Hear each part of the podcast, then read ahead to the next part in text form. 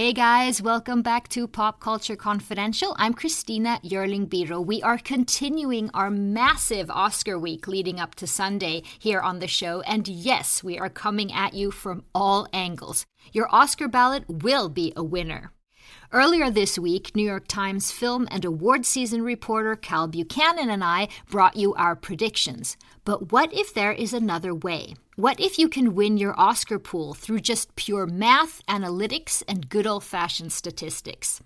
Ben Zauzmer, Philadelphia born and bred, majored in applied math at Harvard University and was then drafted to the Los Angeles Dodgers as manager of their baseball analytics but he also applied his math brain to his passion, the movies, and he's created a model that predicts the Oscars. And his predictions have been published in The Hollywood Reporter, The New York Times, The Washington Post, to name a few. Ben Zauzmer is the author of the new book, Oscar Metrics The Math Behind the Biggest Night in Hollywood. Now, first, we talk a bit about his method, and then we get into his predictions, or maybe I should say what the math says about who will win the Oscars on Sunday. Ben, thank you so much for joining me. Thanks for having me. So, before we get into the math and statistics of the whole thing, you studied applied math at Harvard, but was Oscars and movies a particular interest of yours? I've always been a big movie fan. I've watched every Best Picture nominee for the last decade and going back, I've seen every Best Picture winner since the beginning of the Oscars, but it wasn't until I got to college that it dawned on me I could maybe put these two interests together, and that's where this all got started. Now, is this a true story that one of the first times you realized that you had a good method on your hand had something to do with none other, none other than Meryl Streep? That's right. It was actually the first year I predicted the Oscars. It was the 2012 Oscars following the 2011 film season, and Best Actress that year was a tight race between Meryl Streep for The Iron Lady and Viola Davis for The Help. Uh, many predictors online had Viola Davis. Turned out the math gave Meryl Streep just the slightest bit of an edge. And when the envelope was open, Meryl Streep was the winner. And at that moment, uh, I had a real feeling that maybe math really could help in predicting the Oscars. Okay, so so briefly, can you explain to someone like me with what can I say, subpar math skills. What is it you actually did there? What do you do? Uh, so, what I do is I've gathered a bunch of data on every nominee and on historic nominees. So, going back a couple decades of the Oscars, data such as other Guild Awards or other award shows or Rotten Tomatoes scores or the betting markets, which other categories you're nominated in. Anything that I can take and put into a number that I can put into ones and zeros, I gather data on it and I use statistics to figure out which of these factors have done the best job in the past of predicting the Oscars. The factors that have done a better job in past seasons get more weight for this year's nominees. You add up all the weights and convert it to percentages, and that's how I get the chance that every 2020 nominee wins an Oscar on Sunday night. Okay. So, what are some of the best predictors? Is it the Guild Awards? Yes, so it varies by category, uh, but in general, the guild for each category tends to be a very good predictor. So we're talking the Directors Guild for Best Director, the Screen Actors Guild for the acting categories, and so on. Uh, the BAFTAs as well, which were just held in London this past Sunday, uh, tend to be a very good predictor across the board as well. Uh, the Golden Globes are one of the more prominent predictors of the Oscars. They don't have quite the track record that the BAFTAs do, but in some categories they can be strong as well. So, just to explain that, that's because it's the guild members who actually are part of the academy. So, they're voting there as well. That's why, I guess, right? Exactly. It's really two reasons. One is exactly what you're saying is that you have this overlap between the voters for these guild awards and then they turn around and vote for the same things in the Oscars. Uh, the other is that these are just people who tend to know their craft really well. So the members of the Writers Guild tend to be experts on what makes for writing a good screenplay. Uh, and so it's not a surprise to see that those screenplays often, but not always, go on to win the Oscar. Right. So, but the BAFTAs, that's the sort of the British Oscars. What's the overlap there between the Academy? There is some, but certainly less than some of the larger guilds, such as the Screen Actors Guild. They tend to be a good predictor, not so much because there's a huge overlap, but simply because there are a lot of film experts, people that have worked in the industry, people that honestly pride themselves on predicting the Oscars. And so many times they're voting in accordance with how they think their counterparts in Hollywood are going to vote. Okay. Something that surprised me in your book is that box office is not much of a predictor, you say. That's right. Uh, the films that are more popular and the films that are more popular among Academy voters are not always the same film. There are some exceptions, of course. You know, Titanic won in 1997 right. or the third Lord of the Rings six years later. Uh, but by and large, box office really does not play much of a role in my model uh, because it just hasn't done a great job historically of predicting the Oscars. Now, this year, Joker is up for Best Picture. It was a major box office success. It passed a billion dollars worldwide. And if that were to win, perhaps it would start a bit of a trend towards the box office and the Oscars being a little more closely married. But at the moment, no, there's not a strong relationship. Okay, we're going to soon hear what you think is are the predictions for this year. But first, what about the other factors like um, uh, age, you know, age, actors' ages, and things like that. We talk about that generally. Sort of, there's the ingenue female best supporting actress and that type of thing, and likability or career achievement. Those type of other factors. They do play a role. So I actually talk about the age factor in the book, uh, career achievement as well, and right the stereotypes of which types of roles uh, Hollywood is willing to award female actors versus male actors for tend to be true.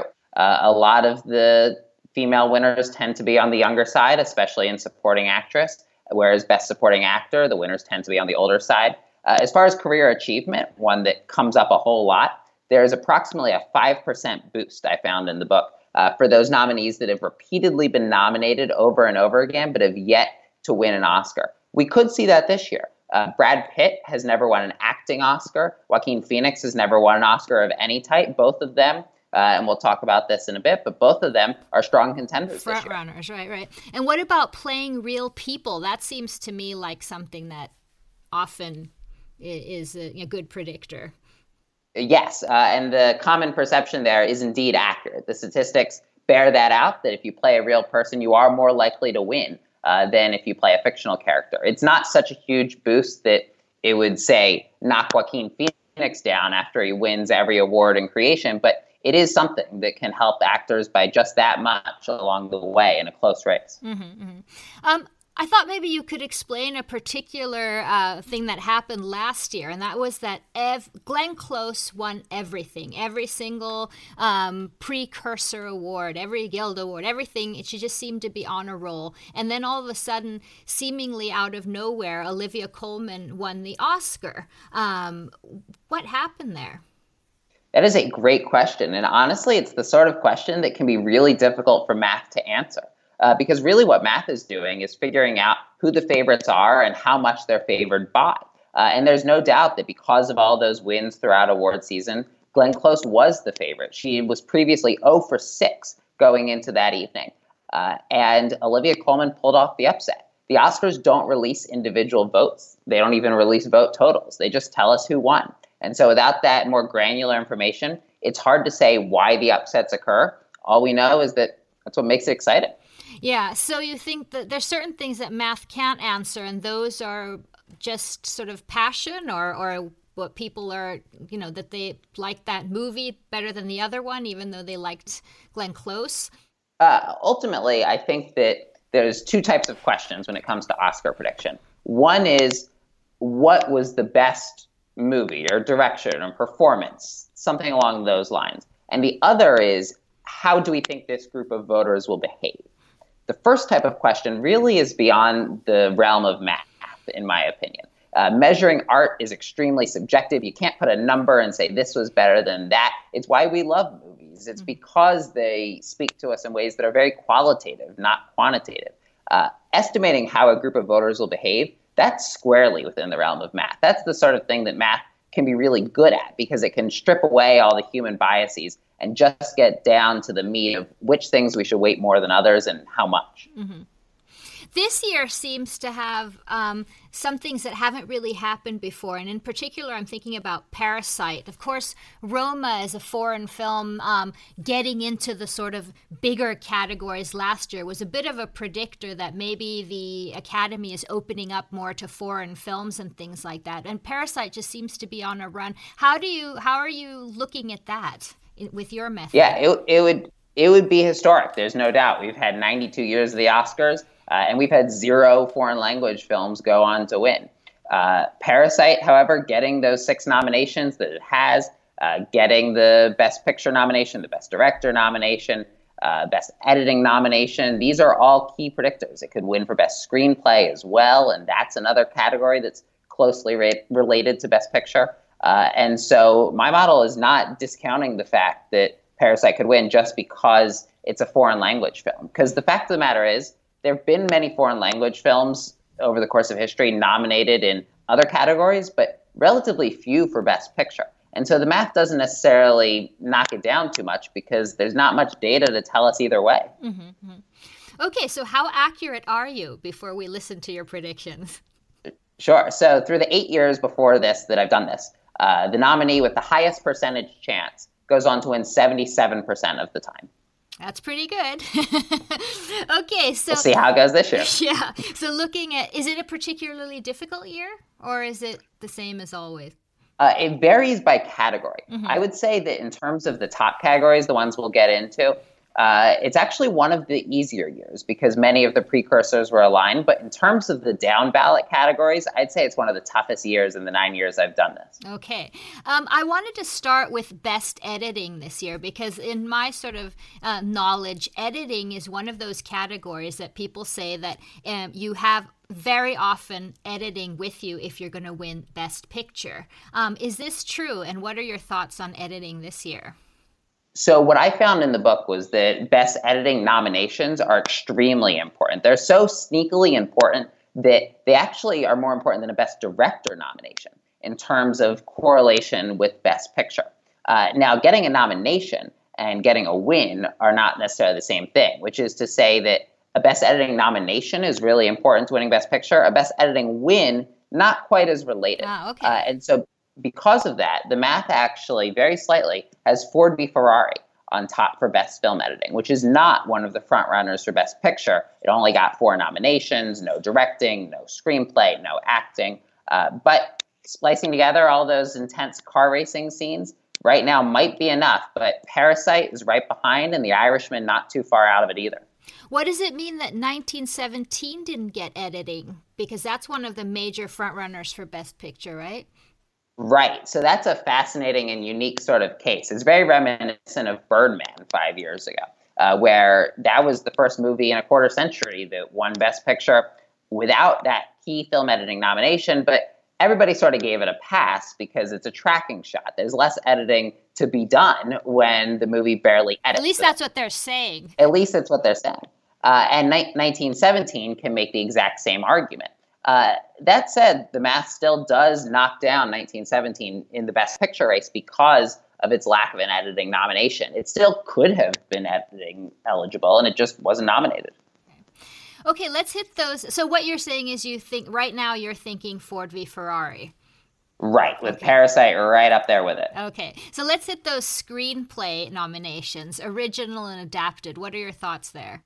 These are hard. Uh, these really are going to come down to a coin toss in both categories. So, looking first at original, uh, you have Once Upon a Time in Hollywood seemed to be pretty firmly in the lead for a good chunk of Oscar season. It won the Golden Globe, it won the Critics' Choice. Uh, and then all of a sudden, at this final weekend, Parasite won the Writers Guild, where Once Upon a Time in Hollywood was not eligible since Quentin Tarantino is not a guild member. Uh, but then when they went head to head at the BAFTAs, Parasite won again. again. Mm. Uh, and suddenly, those two key, key wins right on the verge of the Oscars actually put Parasite just barely ahead of Once Upon a Time in Hollywood in my model.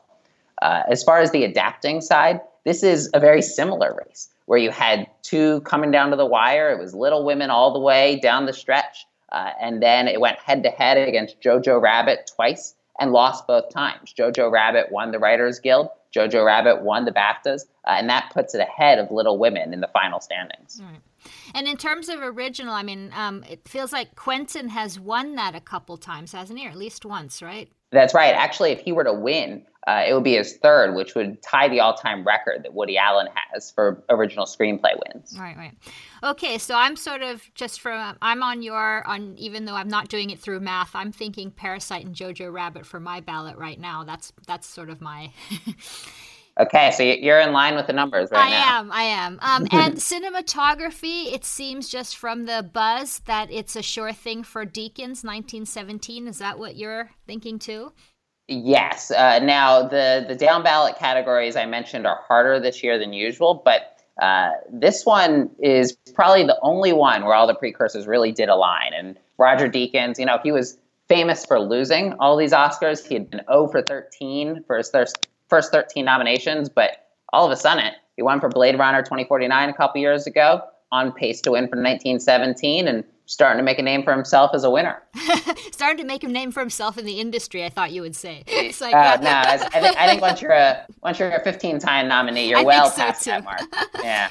so I want to do a few of the sort of below the line ones. But one that I think is really hard is sound uh, production design.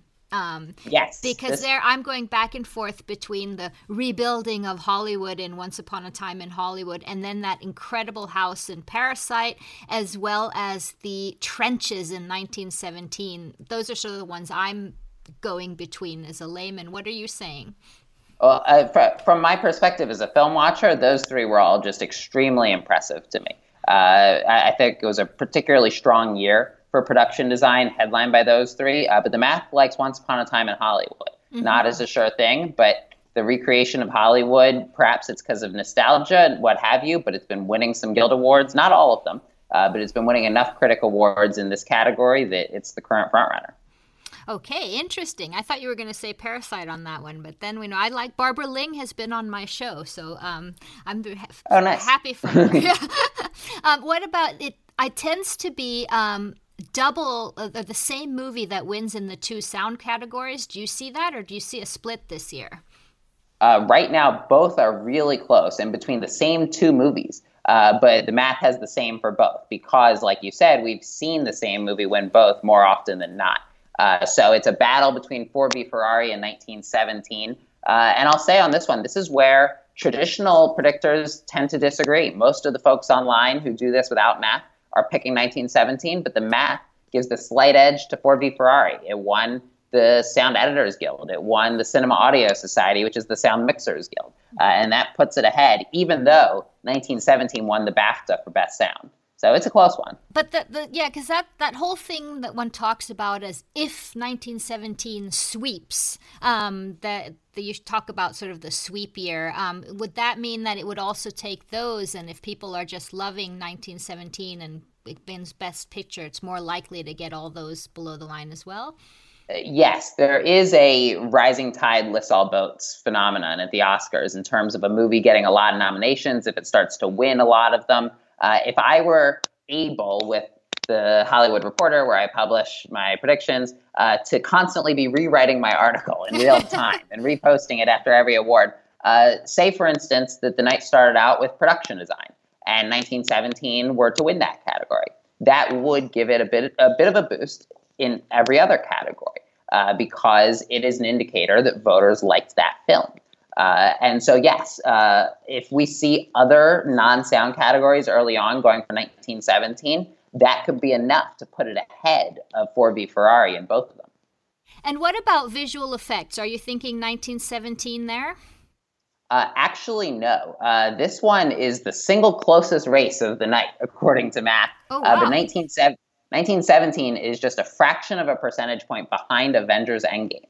Uh, so 1917 did win some awards late, but Avengers Endgame was dominating through the early critic awards, which don't get quite as much weight in my model because they're so early in Oscar season, but collectively, there were enough of them that it is just barely ahead. Interesting. Um, now, makeup and hairstyling is another one of those categories that I just seemed all I hear is bombshell. Is there yes, any other uh, one in contention? There, there is. Joker is in contention as well uh, for you know a very different but equally memorable makeup work, but Bombshell, the way they were able to perfectly recreate those Fox News personalities, yeah, which was rather remarkable, has been widely honored across uh, precursor season to the extent that there are that many makeup honors. Uh, and so Bombshell is definitely the favorite. And costume design, you have a whole bunch of different, um, you have sort of uh, little women with a certain uh, type of costume as well as sort of more modern and Mark Bridges for Joker. What's the thinking there? Uh, this one's close between three. Uh, so the math is liking to varying degrees Little Women, Once Upon a Time in Hollywood, and Jojo Rabbit. But it's Little Women that has the highest percentage chance to win. Okay. And the song categories? Uh, best song, this one's not quite as close. Uh, it's looking like Elton John uh, for Rocketman uh, is probably on top for I'm Gonna Love Me Again, though Into the Unknown from Frozen 2 and Stand Up from Harriet both reach double digit percentages as well. Okay. Here I tend to, uh, one of the things that I've sort of learned is that the very powerful, the more sort of powerful and, and melodic song tends to win here. So I'm, I'm actually thinking Stand Up from Harriet has more of a chance than Elton, who's actually won before and is more of a pop song and stuff. But that's just sort of gut feeling. No, it's, it's very fair. And it's a category, like all of them, that have on occasion seem upsets. Uh, it's it's no guarantee. Now the upsets have gone both directions in terms of is it the more ballad like, is it the more pop like? Uh, so we'll see what this year provides. Okay, so um, original score i here we have two cousins against each other randy right. newman for marriage story and thomas newman for 1917 who's also one of those who's been nominated and nominated and just is not winning. And they both seem to be um, losing to Hildur Guðnadóttir for joker. Is this true? This is. Now 1917 uh, is pretty close uh, but it is joker that's currently on top uh, and uh, I'll leave the proper pronunciation to you over in Stockholm. I think you can handle that a bit better than my American tongue could. Uh, but but yes, it is Joker that currently is in the lead. Okay, well that'll be interesting.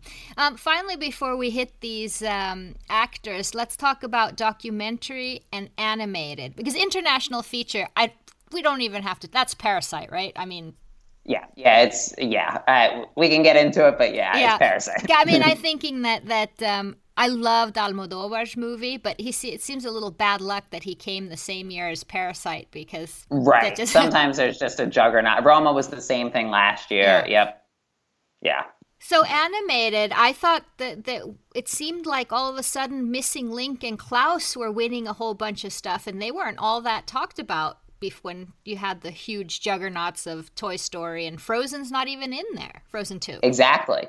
Right. If, you, if you'd asked me before the nominations what the top ones were going to be, it would be Toy Story 4, which had been winning nearly everything, and Frozen 2 at least was getting a whole bunch of nominations. Uh, but then with Frozen 2 being left out, Toy Story 4 vaulted to the lead. Uh, Missing Link and Klaus have come up to second and third place with their recent wins. Missing Link for the Golden Globes, Klaus for the BAFTAs, but it's still Toy Story 4 that's held on to what's now a more modest lead. Mm-hmm. And documentary, um, I have to. I watched For Sama a couple weeks ago, and I don't think I've cried so much the past the past uh, you know year or so. So if, if, that's a factor of sort of getting you emotionally, that is definitely the win for me. What are you saying? But uh, oh, also- for sure. And there are plenty of examples of, of just heart wrenching documentaries that have gone on to win. And this, uh, we've seen the same thing also in the short categories mm-hmm. that a lot of real tear jerkers have gone on to win. But uh, right now, it's American Factory that is just barely ahead. Uh, in addition to For Sama Honeyland, uh, is also a very strong contender, getting the nominations uniquely for both international film and documentary feature. Much more likely to win the latter category, but American Factory is out on top. Yeah, because um, and that's the Obama produced documentary. Exactly. I guess is the only is it the only one in this category that's an uh, an American in English? Uh, I believe that's correct. Yes. Is that a factor at all, or in this category? Uh, no, I actually have not looked at that. It's a very interesting question.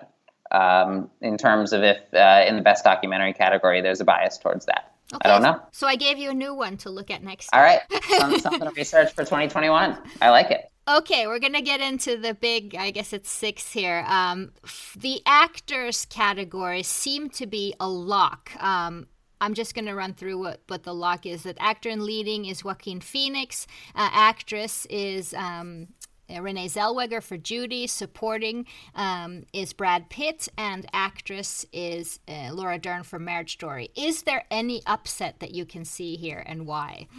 Boy, it's hard. You have to squint. It's really in the same bucket. It's in the same bucket as Parasite for best uh, international feature. It's you know what what would have been the strong contender would have been if one of the Golden Globe winners because they split their winners in two for the leading actor categories. If one of them had been nominated, but Taron Egerton for Rocketman and Awkwafina for The Farewell not even being nominated means all the major winners are just concentrated in those four names that you listed. So could there be an upset? Of course. These percentages that I publish are not ever zero or 100%. Upsets can happen. Uh, but you have to look pretty hard to find them in those categories. And if there's an upset, where is it most likely? Uh, looking through, barely, the math would say that Scarlett Johansson for Marriage Story uh, is the most likely of the other 16 nominees in the acting categories that we didn't discuss. But these are not high percentages. Rest assured, Renee Zellweger for Judy is the very strong frontrunner.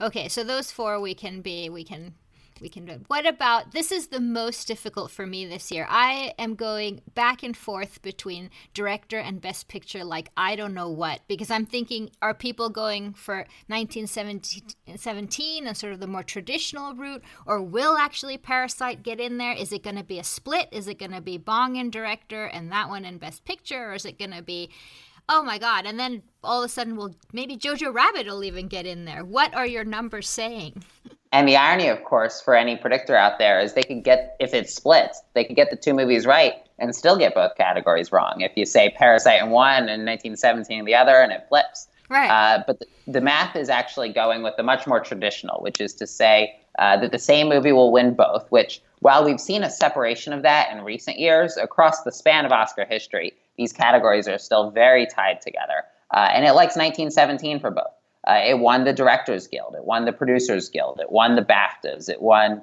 uh, the uh, one of the top two honors at the Golden Globes for drama, as well as the Golden Globe for Best Director. That's a hefty Oscar resume.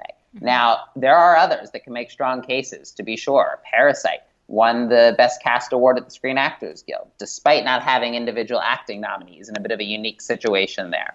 Uh, you also had Once Upon a Time in Hollywood, won the other Golden Globe, and won the Critics' Choice Award. So it's not quite a completely dominant run through award season for 1917, but it's enough that it puts it in first. Now, the best picture category is sort of a different type of voting because there you have the preferential ballot. Right. How much does that, and that's where the voters are actually putting 10, all the, or the nine nominees in order of preference instead of just saying, this is the one I like the best. How does that factor in? So, the main way that the math reflects that is the percentages tend to just be a lot more confident in categories where there's a good track record of things going according to math mm-hmm. because the numbers say, oh, well, this category is easier to predict, so the front runner is more likely to win. Uh, and so, despite 1917 being the best picture front runner, my model actually only has it at 37%. I mean, that's well below 50, meaning that even if it's the most likely winner, you would not take it against a coin toss, right? The others, you would take the field, as they say, over 1917. Whereas Best Director, that's not the case. Sam Mendes has a 55% chance to win. So he's actually more likely than the rest of the field combined for that. Because in Best Director, the Directors Guild has been a fantastic predictor. So even just that alone gives him a hefty boost. In Best Picture, we've seen upsets. We've seen upsets recently. Right. The different ballot system is part of that. Uh, and that's why it's hard for a frontrunner in Best Picture to be that high. So, what is your, not your math brain, but your heart telling you about Best Picture? Uh, my heart, oh boy. uh, my, my prediction, this is my prediction as opposed to my preference. Mm-hmm. My, my prediction is 1917, uh, going in line with the math. Uh, intuitively, I feel that Parasite and Once Upon a Time in Hollywood are perhaps even closer than the math would say they are, but not so much closer that I would actually have either ahead. Okay. Uh, so I would predict 1917, but I can't say that any of the nominees can rest easy going into Sunday. Right. So you think there could be a split? It could be Mendes director and Parasite takes Best Picture. Could be a scenario. Yes, and I think if there is a split, and I had to guess how it goes down, it's exactly that. It's mm-hmm. Mendes for director, and it's Parasite for picture. Because that is what happened last year, for example, right? Exactly. Yeah. Roma uh, winning Best Director and Green Book winning Best Picture. Right, right. Now, is there anything I have sort of forgotten to ask you about about this year that sticks out for you? Uh, this is a fascinating year. Uh, we're so used to films that come in with double digit nominations being ready to run the table. And then for the first time in history, we have four films that reach 10 nominations. And so uh, you'll notice I haven't said the word Irishman once. No. It's got 10 nominations and isn't favored right now for any of them. It's close in some and could win, uh, but there's a chance it gets completely shut out. Uh, and so to have not one, two, or three, but four potential juggernauts on the day Oscar nominations are announced uh, makes this one of the more fun years to predict. Okay, but now do you have an Oscar party? Uh, I did every year in college. At this point, uh, I've become so invested in my live tweeting for my Ben's Oscar Math account. I tweet out constant stream of trivia facts uh, on every presenter and award and how the predictions are going. Uh, that now it's become a one man operation, and I'll be be very intensely focused on the show uh, on my own. Okay, well, and, and, no one wants to go up against you, right? uh, uh, well, well, at this point, all my predictions are public online, so anyone who wants to to grab them as well is welcome to. Ben, thank you so much for taking your time. It's going to be exciting to follow you uh, as opposed to other pundits and just sort of see where the math leads us. Thank you for taking your time with me. Thank you so much for having me.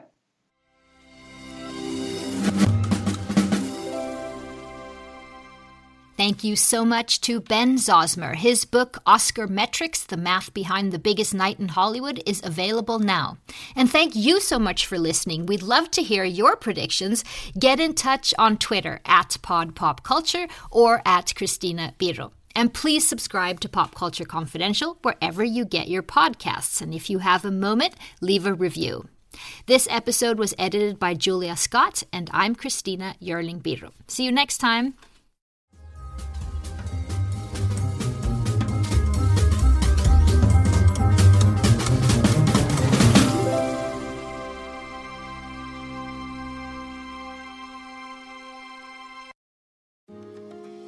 My name is Cindy Burnett, and each week I interview at least two traditionally published authors on my podcast, Thoughts from a Page. We talk spoiler free about their books, so you can listen whether you have read the book or not.